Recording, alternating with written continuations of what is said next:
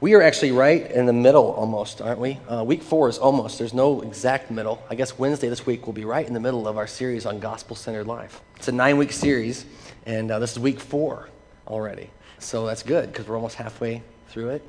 I've shared with you before, and I'm not sure if you are like I am. It's always fun to start something, and then you get about halfway, and then you're kind of ready to wrap it up. Do you feel that way? And then by the time you get to the end, you're kind of done with it. So this is good that we're halfway through the series. Not that it would get old, maybe, but it just feels like a good spot to be in right now. We're doing this not just here on Sunday mornings, but also in family groups. I'm not sure how many of you are in family groups right now, but I'm gonna, I said I'm going to ask this every week. I'm going to ask it uh, as well today. Does anyone have something they'd like to share from family groups this week with, the, with everyone else? You don't have to. Kind of a quiet week this week of family groups.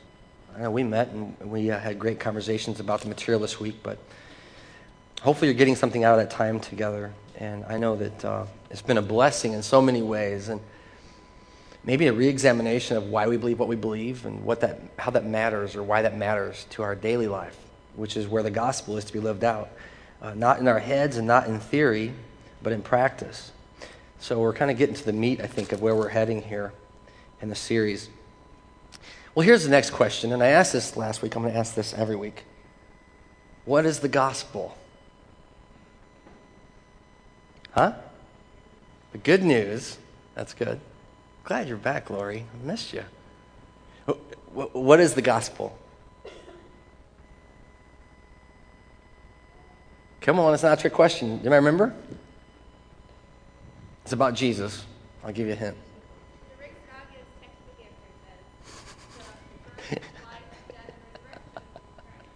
Are you tired of the textbook answer, Carrie? You little. All right. All right. That's right that he came, he lived, he died, he was raised. That's the good news of Jesus Christ. Where can we find that in the Bible? Yeah, 1 Corinthians 15. I'm so glad that you knew that. And we were talking about 1 Corinthians 15, and I said, yeah, but you know what? We're not going to look at that today.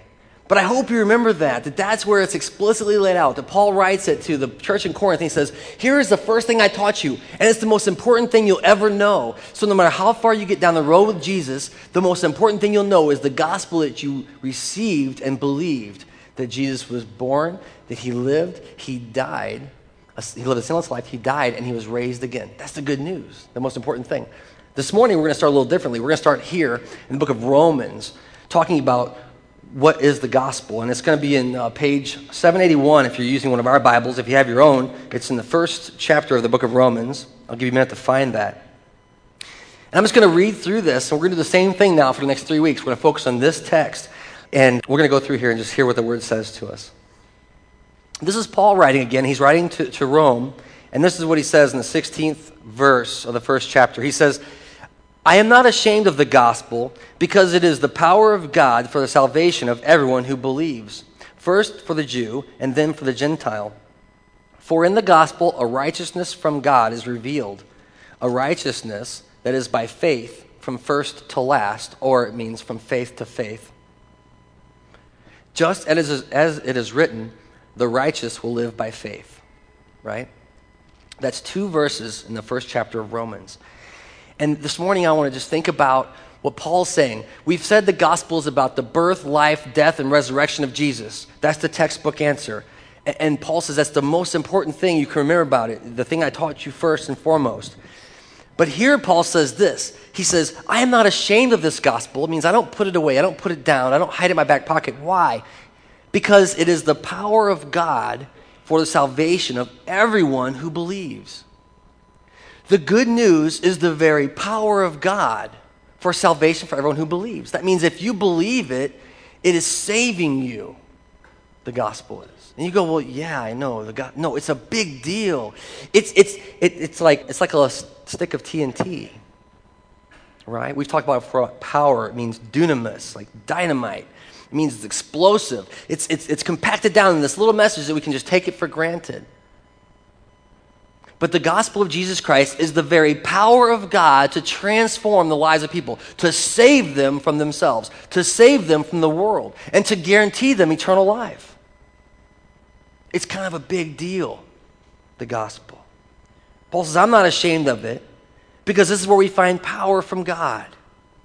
This is where people come to salvation through Jesus Christ. This is where we find hope for eternity.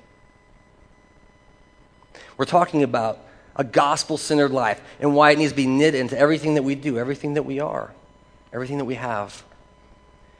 And that process is a process. It doesn't happen instantly when you receive Christ. But he begins to weave himself into intricacies of our life, the, the quiet places. You know, we talked before about we don't want people who are acting right, but completely lost.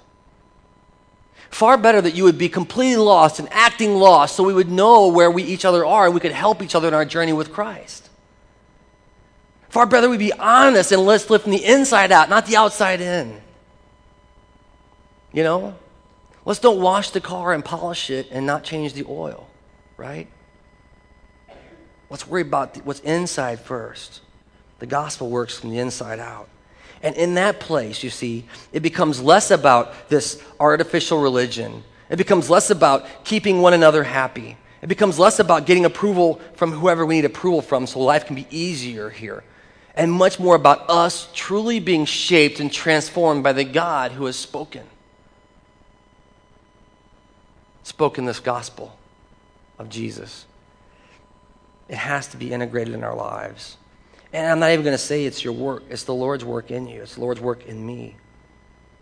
I'm saved by grace through faith, Paul says. Right? Nothing to do with it. He's saving me. May his name be praised. So here's another spot we have. We can look at what the gospel means. A definition of the gospel is the very power of God. I'm going to read one more time. The very power of God for the salvation of everyone who believes. We're going to spend a few weeks there. So, this book of Romans is an interesting place actually to look at that because Romans was written to a, a group of people who were struggling with what it meant to be a Christian. They were struggling with what it meant to apply this to their lives now. Specifically, they were struggling with what it meant that they had the law and the gospel. And how do they ever match these things up anymore? And some of them were pretty convinced that the way you do that is you just keep applying the law, keep applying the law in addition to the gospel. But as we know, any news that's not good news isn't the gospel. Any news that tries to add something to what Jesus did isn't the gospel. I don't care how good it is, I don't care how right you think it is, it's not the gospel that will save you. It's not the gospel that will transform you. It's our own desires to try to please God through our efforts. It's not honoring to Him, and it brings Him no glory.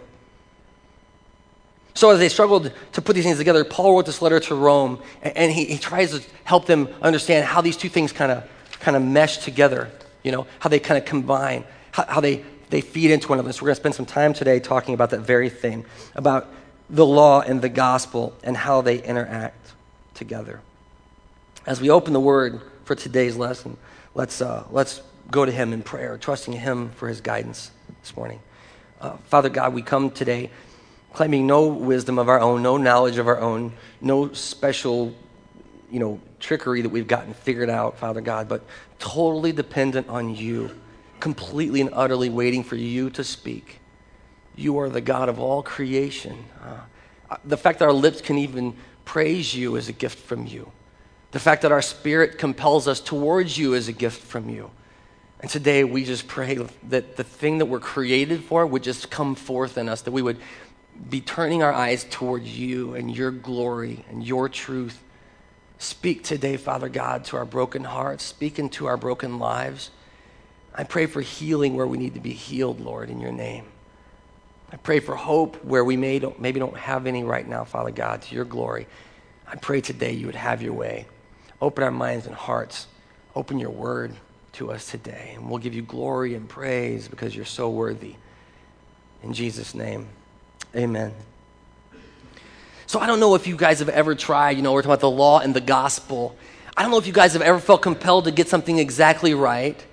I mean, have you ever really had to do something or, or face something and you really didn't want to get it wrong? Have you had that experience in life? Has there been something you thought, man, I can screw up a lot of stuff, but I can't screw this up? This has to be perfect. I don't know what it is for you. There's not many things that we stop that long to think about, maybe in life. We do the best we can, you know.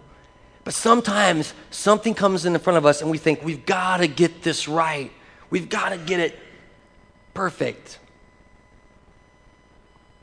That's kind of how the law was. It was this word from God that we had to comply to perfectly. You know, when Jesus lived among us, he spoke to the Pharisees as much as anybody else. We talk about the lost, and he said, I came not for the healthy, but for the sick. And yet he would rebuke the Pharisees on a regular basis. And I want to tell you this morning these Pharisees had it together. They were living the law as perfectly as anybody can, as anybody could. You know what? We kind of look down our noses at them, but it's great. Have you ever seen somebody do something excellent in an excellent way? Like you know it when you see it. It's just beautiful.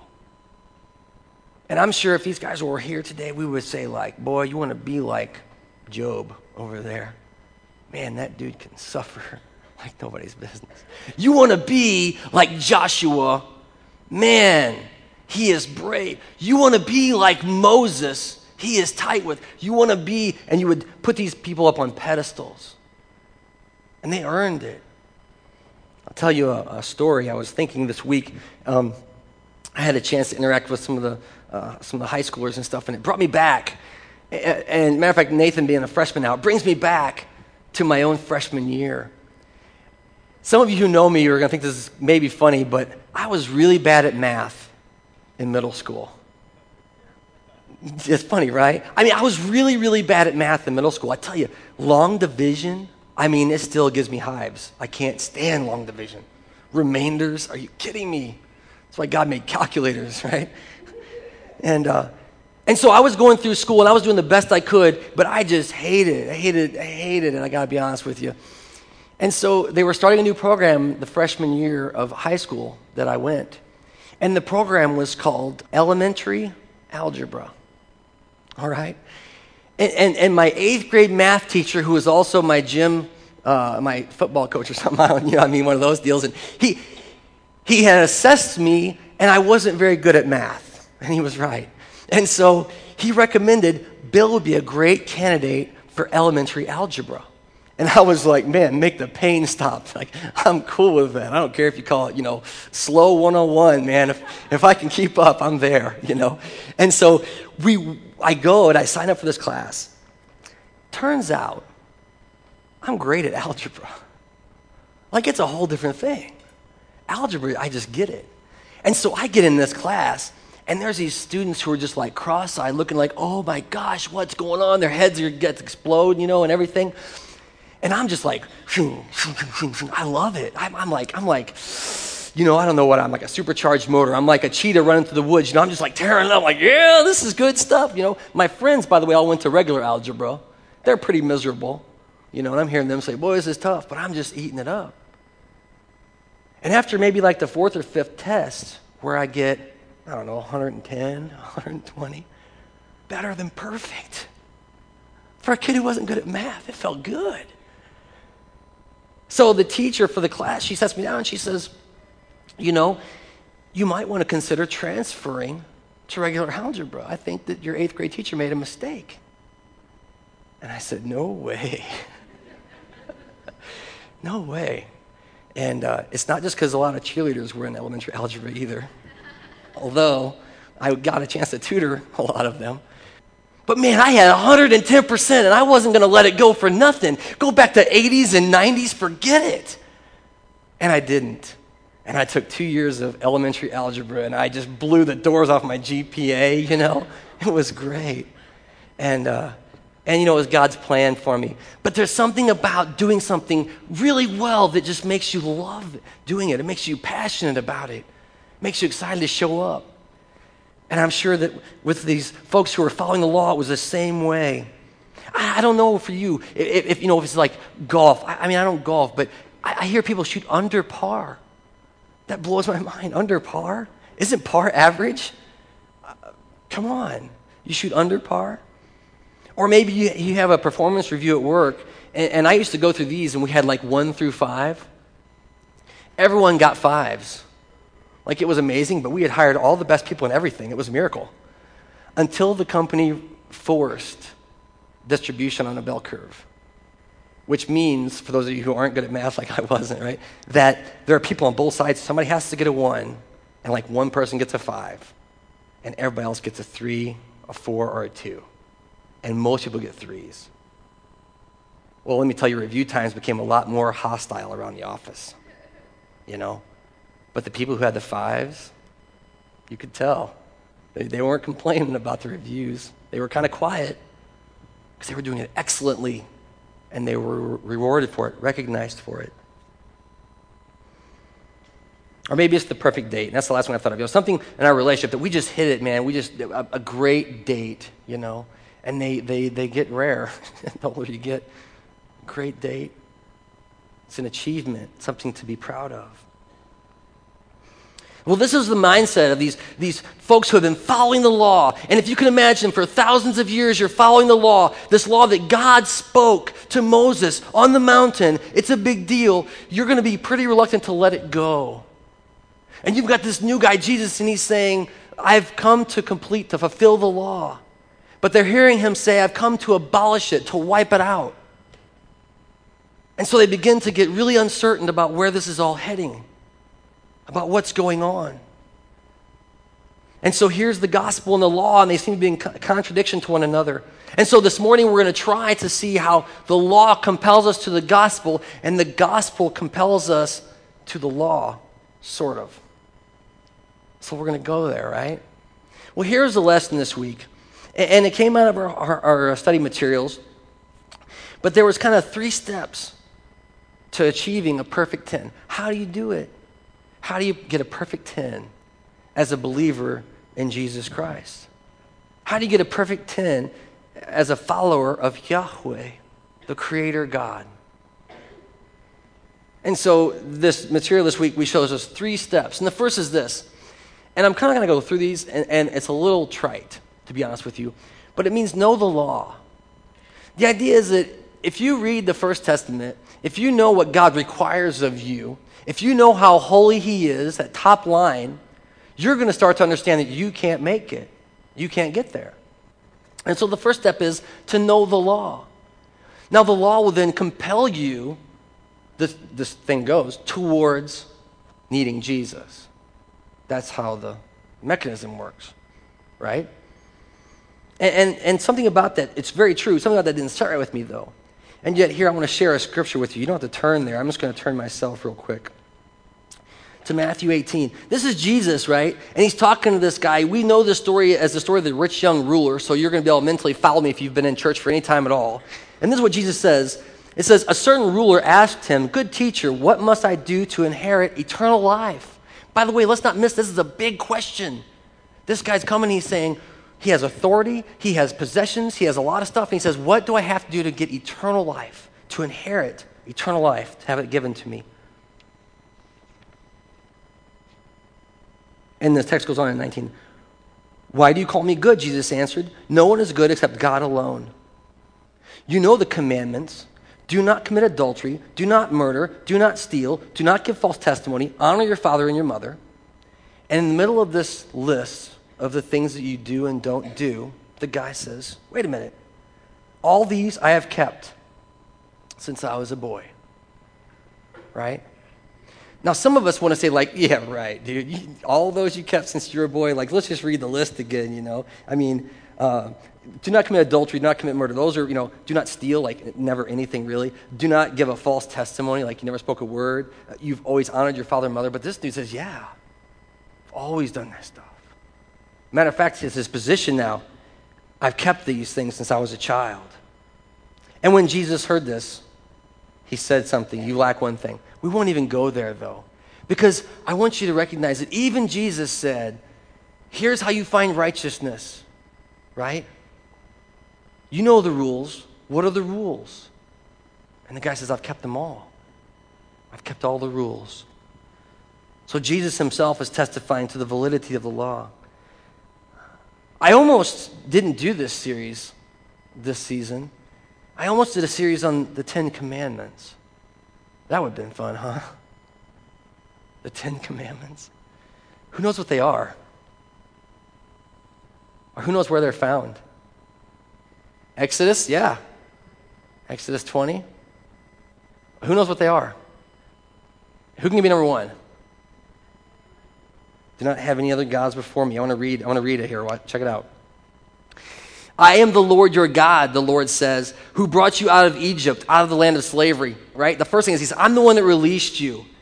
You shall have no other gods before me. Right? That's the first. What's the second one? You know? No, yeah. No idols.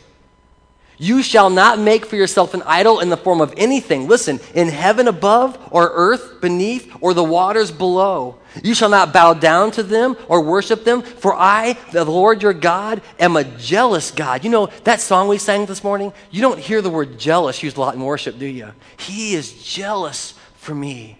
Does that resonate with you at all? You know, in your life, when you're going through and you're making poor choices and it starts to feel wrong, it starts to feel bad, and you wonder what's going on with that, do you know God is jealous over you? Do you know what matters to Him if He's taken a claim in your life and you're not living in a manner that's glorifying to Him? I love that, that, that verse this morning. For I am a jealous God, He says. You shall not bow down to them or worship them, for I, the Lord your God, am a jealous God, punishing the children for the sin of the fathers to the third and fourth generation of those who hate me, but showing love to a thousand generations of those who love me and keep my commandments. Man, it's a big deal if you can live perfectly with God. It's a big deal. A thousand generations are blessed by your right living. What's the third one? Don't use the Lord's name in vain. You shall not miss, listen to this. You shall not misuse the name of the Lord your God, for the Lord will not hold anyone guiltless who misuses his name. I love that it's, we don't take his name in vain. We don't, we don't carry it somewhere in a manner not glorifying to him. I think it's a lot more than what we make it to be. What the fourth one? One, two, three, four. Yeah, the Sabbath, yeah. Remember the Sabbath day by keeping it holy. Six days you will labor and do all of your work, but the seventh day is a Sabbath to the Lord your God. On it you will not do any work, neither you, listen, or your son or daughter, not your manservant or your maidservant. I know y'all got a few of those. Not your animals or the alien in your gates. For in six days, listen, the Lord made the heavens and the earth and the sea and everything that's in them. But on the seventh day, he rested. Therefore, the Lord blessed the Sabbath and made it holy. You know, I was talking to somebody this week and I said, I'm convinced that so many of us, if we were God, we would have got done creating in the six days and we'd have thought, let's go ahead and work a little more. We can do a little better, can't we? The Lord just rested that seventh day. Not us. We're far too important, right? Far too busy. There's always more to be done. Resting on the Sabbath day is the seventh. Uh, this is the fourth. Wait, one, two, three, four, five. Where are we at? This is the one that dude kept.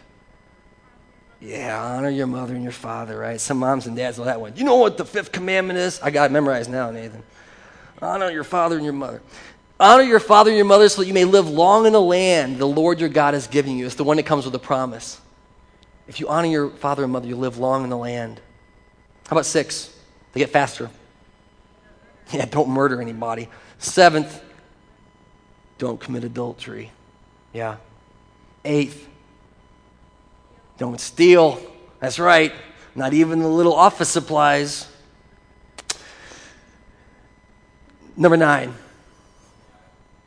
Yeah, don't lie. Thou shalt not. You should not give false testimony against your neighbor. You know? Boy, we could dig into that one for a while too. And number 10, what is it? That's right. You shall not covet your neighbor's house. You shall not covet your neighbor's wife, or his manservant, or his maidservant, or his ox, or his donkey, or his car, or his really nice in ground swimming pool, or anything else that belongs to him. That's in there. You can look it up later. Exodus 20. There's the 10 laws. The 10 laws. But you know what the truth is? That wasn't even enough. They went ahead and made 613 more. they did. They just, you know, start making rules for stuff. It's the way you live. Step one the score of perfect 10 is to keep the law, to know the law, to live the law. All of them. And that's why that answer from that rich ruler sounds so crass. Really? You kept them all? I've kept all of these. Man. Well, I haven't. Well, the second one is this. The second one is this. It's, it's being, uh, what does it say there? Be freed in Christ. So the first is to know the law, and you haven't kept it. And if you've not kept any of the things I just read, or if you've not kept any of the 613, you are a transgressor by the Creator God. There is no hope for you. There is no respite. There is no, there is no salvation unless you decide to keep His laws perfectly. So if you decide today you can do that, well, then have, you know, good luck. I don't know what to say. You know, go do that. Man, it's a tough road to go. So there's this thing in Jesus, the Christ, who we say lived a sin, sinless life, lived perfectly. He kept the law, and then he died for his sins. But he didn't have any sins, he died for ours. So in Jesus Christ, the law is kept. And he gives that to us. How must I have, how can I have inherit, inherit eternal life? Jesus says, Follow me and you'll have it. That's what he tells that young guy. Just come follow me. You'll have it. And we find there this freedom in Jesus. Galatians chapter 5, verse 1 is one of my favorite little passages. It says, It's for the sake of freedom that you were set free. Do you ever wonder why Jesus made you free to run, free to live, free to love? For the sake of freedom, nothing more. To be his children, to be glorious to him. You know, we were talking in our house, and some of you know we have this little dog. This, this dog glorifies God so well just by being him. There's, no, no, no, there's nothing that he does or doesn't do. You know, he didn't put a mask. He's who he is all the time. Lays in the sun. He's so lazy. I'm like, do something. You're part of this family.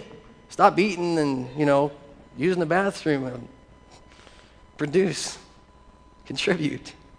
It's glory to God. And you and I are created in His image.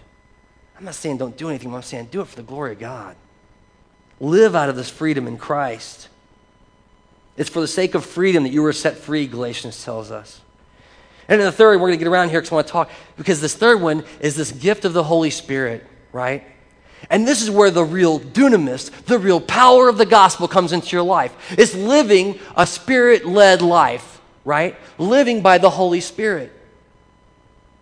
Now, this is where this material gets a little, I don't want to say difficult, but you know, because now that we have this gift in Christ, the perfection of the law, the law is met, the need is met, the obligation is met, and if you have it, you've met the law, and if you don't, you've not met the law.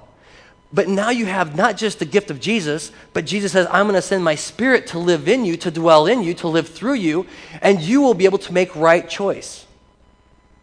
Someone said to me this week, You know, I'm tired of us always saying that we have a right to fall down. I'm frustrated with that because we've been given the very power of God to live rightly, and we're not using it. Does that make sense? It's not just that he saved you from the law, but he saved you to be able to be right by the law. Well, that's crazy.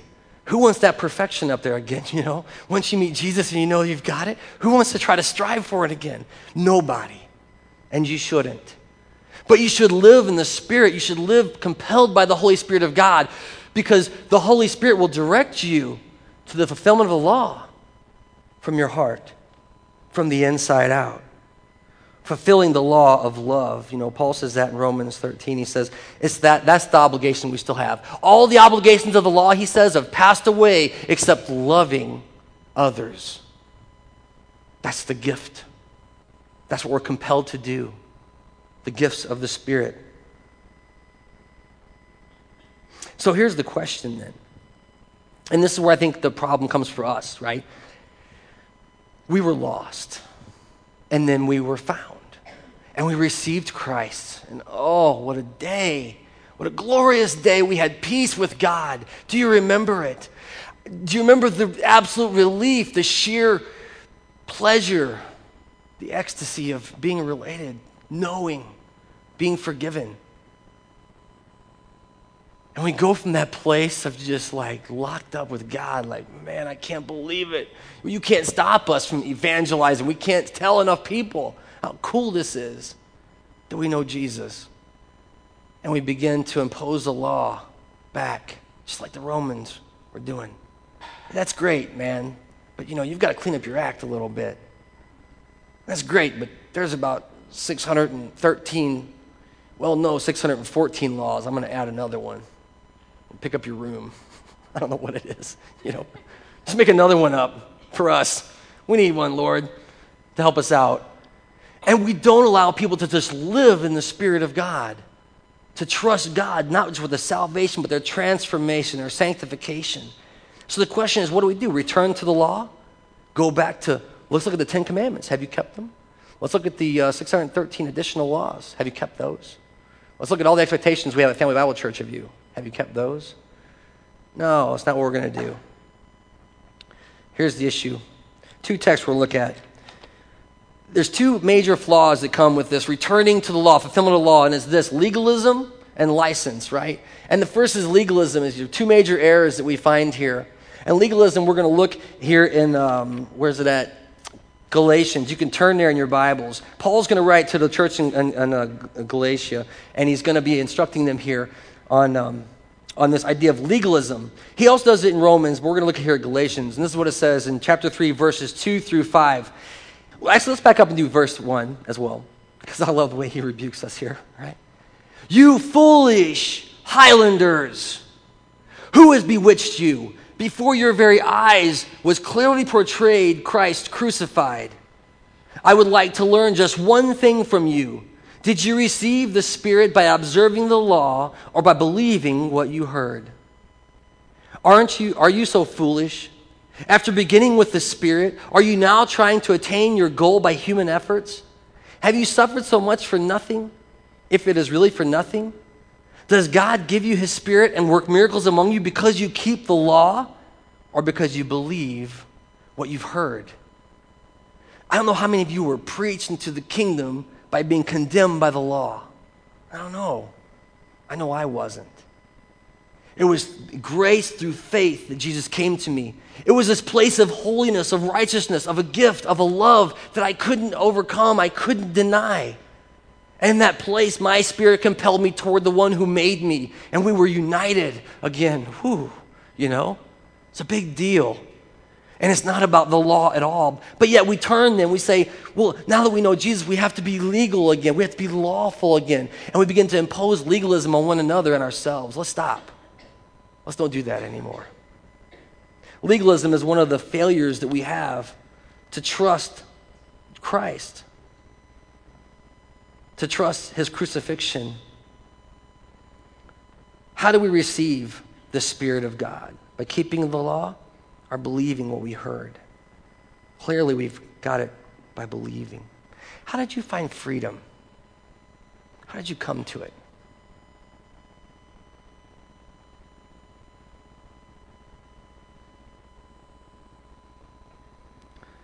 I want to go back to one verse right before. You can keep your Bibles right there. It's, uh, it's chapter 2, verse 21.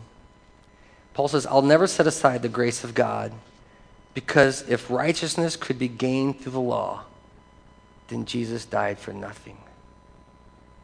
If you ever have a temptation to make a, a legal ruling, I'm right because uh, I know I've done good because I've kept these laws. The Ten Commandments, I got them. I got the two. I got the one, I got the two, I got the 10, 613, 614.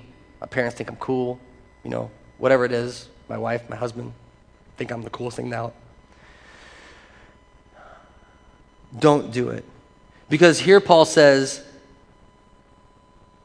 he would never set aside the grace, because if we set aside the grace, then Jesus, our Savior, died for nothing.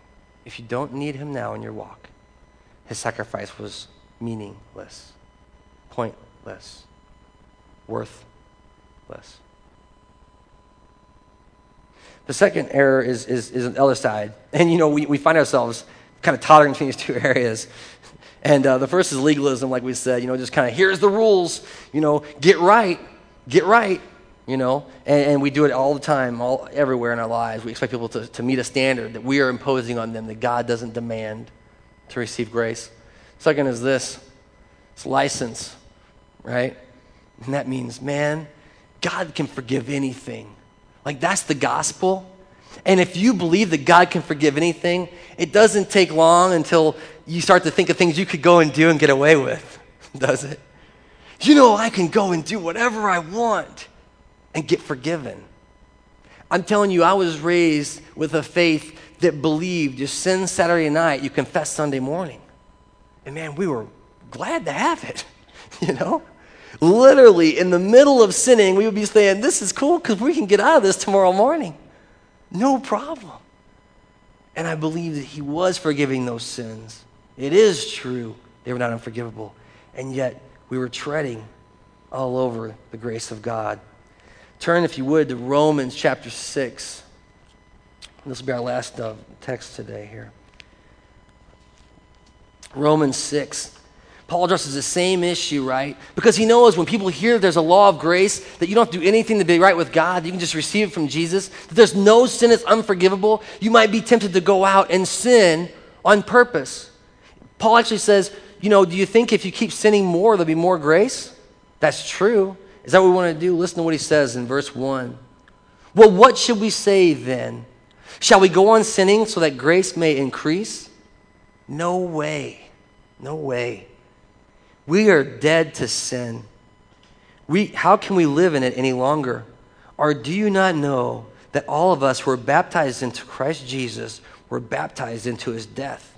And we are therefore buried with him through baptism into death in order that just as Christ was raised from the dead to the glory of the Father, we too may have new life. You know, a few weeks ago, after one of these messages, I was talking to somebody and they said, One of the biggest problems we have as Christians is we don't know that we are new creatures in Jesus. The old has gone away, the new has come. And that's what Paul's saying here as well. That we have died with Christ and been raised again. And if your life doesn't make sense anymore because you've met Jesus, it probably shouldn't. Because it's a new thing. It's a new creation, a new fruit of the living God. Being raised to the glory of the Father, we too may have a new life. In verse 5, if we have been united with him like this in his death, we will certainly also be united with him in his resurrection, because we know that our old self was crucified with him, so that the body of sin might be done away with, it might be killed, it might be finished. The old sin is gone, that we should no longer be slaves to it, because anyone who has died has been freed from their sin. Now, if we die with Christ, we believe that we also live in Christ. For if we know that since Christ was raised from the dead, he cannot die again, and death no longer has mastery over him, the death that he died, he died to sin once for all. But the life he lives, he lives to God. And that's our call. That's your call and my call to live a new life in Christ. And it doesn't mean that we have a license to do whatever we want. It means we are free to be obedient. We are free to pursue. But it doesn't mean I'm going to impose that on you. And you shouldn't let other people impose it on you either. One of the most exciting things that I see as a pastor is I see people who are transformed by the gospel of Jesus Christ. And you don't have to convince me that you're a believer because I see it in your life. I see it every day. You're not the same person anymore. I can't even make sense of some of the choices you're making right now because the world would say that's a bad idea. You're throwing it all away. And in that place of your life, God is glorified. People know that you couldn't do it. It's not a license to get away with murder, it's the right to live as children of God in this way we turn you see back toward the law and we don't we don't aspire to it we don't say boy there's a list we're going to hit our mark that's not what we're trying to do by living the indwelling spirit of god by living it out of our lives every day sometimes shirking off these, you know, chains of men that are put on us. We bring glory to God. We're fulfilling the commandments, the law that's written in our heart. In the end, the question is the same. So, how do you get a perfect 10 as a believer? You need Jesus. It doesn't change. You don't outgrow it. You don't get beyond it. We always end up there at the cross of our Savior. In Romans 5:13 Paul confesses this. He says, "Sin came before the law." You know the problem with obeying the law is that there was sin before the law was even written down. Paul makes a point. He says, Adam died from sin, and everyone died till Moses, and Moses brought the law. That means death was there and sin was there. It's still there. And the need you have is not a need to fulfill a bunch of written rules. It's not a need to live up to a bunch of manly standards, but it's a need to be right with God and inherit eternal life. The way is Christ, Jesus. And we never get beyond it. Our whole lives, I pray, we just keep circling back around the gospel. If you find yourself getting too far away, circle back around the gospel. If you find the cross too small, go back to the gospel. It's more than enough.